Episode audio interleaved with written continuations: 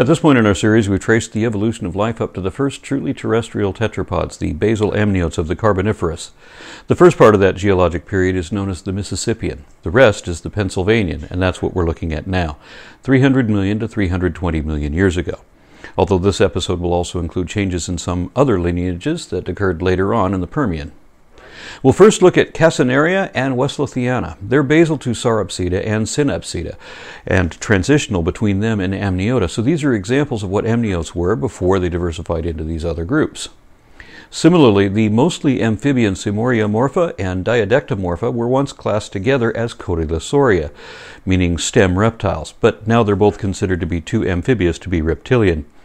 Sauropsida essentially means reptile, which is a bit confusing since amniotes are already reptiliomorphs but not reptiles, and neither are sauropsids completely. When you look at this cladogram, you might think sauropsids branched into parareptiles, meaning not quite reptiles, and eureptiles, meaning true reptiles, although they're not really true reptiles either, at least not all of them. True reptiles are in one of the subsets of Romeriida called Diapsidae, which we'll get to momentarily. As I said, it looks like once you have a division between parareptiles and eureptiles, and apparently sometime after that, eureptiles branched into captorhinids and all these other things. But it's not really what it looks like. That's kind of an optical illusion, as many of these relationships are actually much closer than they appear on these charts. Not necessarily always, but sometimes. Because sauropsids really sort of began with Captorhinidae, formerly known as cotylosaurs. See, in the last episode we had reptile like amphibians, but these are amphibian like reptiles, and all of them are transitional species. These cladograms are constructed to assist in our understanding, but how we depict them can be confusing if they're based on conventions of faulty analysis tainted by assumptions. Unfortunately, science works like a game of 20 questions. We know what all the answers were 17 questions in, and so we got a good idea how all this works, and we know what we got right. But the last few questions can still surprise us, and then suddenly everything makes sense. Part of the problem is parareptiles, also known as anapsids. See, in a sense, all these divisions really boil down to the three most important groups anapsids, synapsids, and diapsids. Anapsids have a heavy skull with no holes in it other than for nostrils and orbits. Synapsids have an extra hole in the temple area called a temporal fenestra. It's caused by the way individual bones in the skull change sizes as the animals evolve. Differential growth may create gaps or holes in the skull. Diapsids have two holes in their skulls.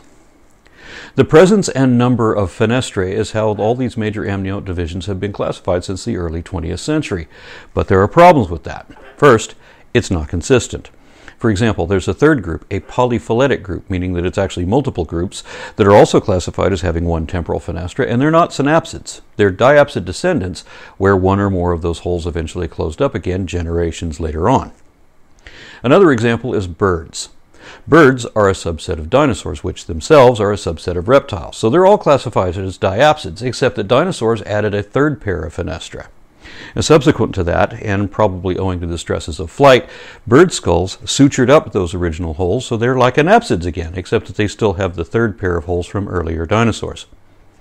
The other problem is that having no fenestra isn't a proper subset of amniotes. It's the way they all started out. So it's paraphyletic, meaning that daughter groups can grow out of it or back into it. If it's already a primitive trait, then how can we base a subsequent clade on that or tell the daughters apart from the ancestors? We can still use fenestra as part of our classification, but we'd have to treat parareptiles more as a basal group than a sister clade. So they start and maybe continue with no fenestra, or synapsids get one fenestra and that branch continues on to mammals like us. Then diapsids get another one, and that's where all the true reptiles are. So our ancestors were once amphibious, but not actually amphibians, and we were once seemingly reptilian, but we were never actually reptiles because we branched off before the emergence of actual reptiles. Now, this is where it gets confusing. The real problem is turtles. Where do they really fit into all this? The position of turtles among amniotes is said to be one of the oldest and most contentious problems in vertebrate systematics. Because turtles don't have any fenestra, not even the oldest turtles in the fossil record. Those oldest turtles had teeth, where modern turtles don't, and their shells weren't always complete either. So we know that before turtles had shells, they looked like fat, lazy, lizard like anapsids, and we have all these fat, sluggish anapsids that look just like what you'd expect turtles to look like if they didn't have a shell. Well, except for mesosaurs. Those were apparently the first amniotes that were adapted to living on dry land, but then readapted to living in the water once again, as many other amniotes have done since. How the turtle shell evolved is a topic for another time, and I'll certainly make a video about that after this series is done. But because of this paraphyletic anapsid group, many sources you look up today say that turtles aren't really reptiles, that they're para-reptiles and the sole survivors of this really ancient fossil family. I certainly liked the idea that there was at least one surviving lineage in the modern day, so I was happy when they identified the anapsid Eunotosaurus as the most basal of all turtles. It has very distinct, unique modifications that are only consistent with turtles and imply a definite link with them. Yet some other scientists had initially dismissed Eunotosaurus because they were so certain that turtles had to be reptiles. They had to be diapsids who, you know, sealed those fenestra up later on. Geneticists ran tests, of course, and all of them showed that turtles were actually diapsids, just like they said. But that wasn't enough to convince me, because all the basal morphological characteristics unique to turtles first appear in Millerosauria, with Eunotosaurus and also its sister species Milleretta. And there are at least a half dozen clades removed from diapsids. Not that that really matters, because each of these groups are a lot closer than they look in this computerized uniform display. But remember that virtually everything shown here is extinct. Every reptile that's still alive in the whole world is in one of only two groups of diapsids, and most of each of those groups are extinct too. Dinosaurs, pterosaurs, phytosaurs, plesiosaurs, ichthyosaurs, and all these other things are gone. All we have left are lizards, snakes, and the adorable Tuatara in Lepidosauria, as well as crocodilians and birds in Archosauria. Because everything else in all these other clades are long dead, we don't have their DNA.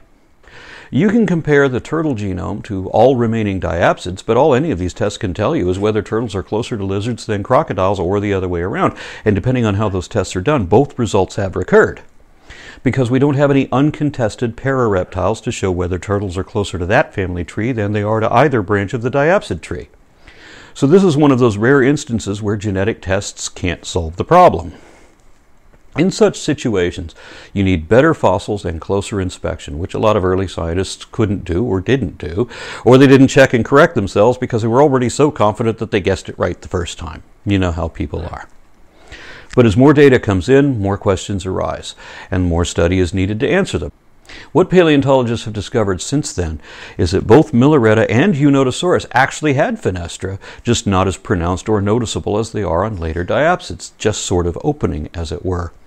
So it turns out that this particular clade should be removed from Parareptilia and should probably be more appropriately nested in Neodiapsidae, with the understanding that Eunotosaurus may be one of the first of the at least partially fenestrated reptiles, but that its descendants obviously reverted back immediately, as some other lineages eventually did also.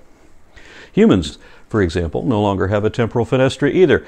That hole in our skull closed up quite a long time ago, but you can still see the outline of where it was. So, do you accept and understand why you are classified as a synapsid?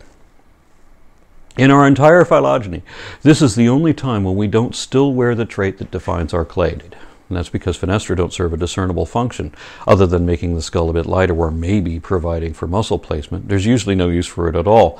But in our case, we needed to close those windows and protect our most precious organ. So, you need a fenestra like you need another hole in your head.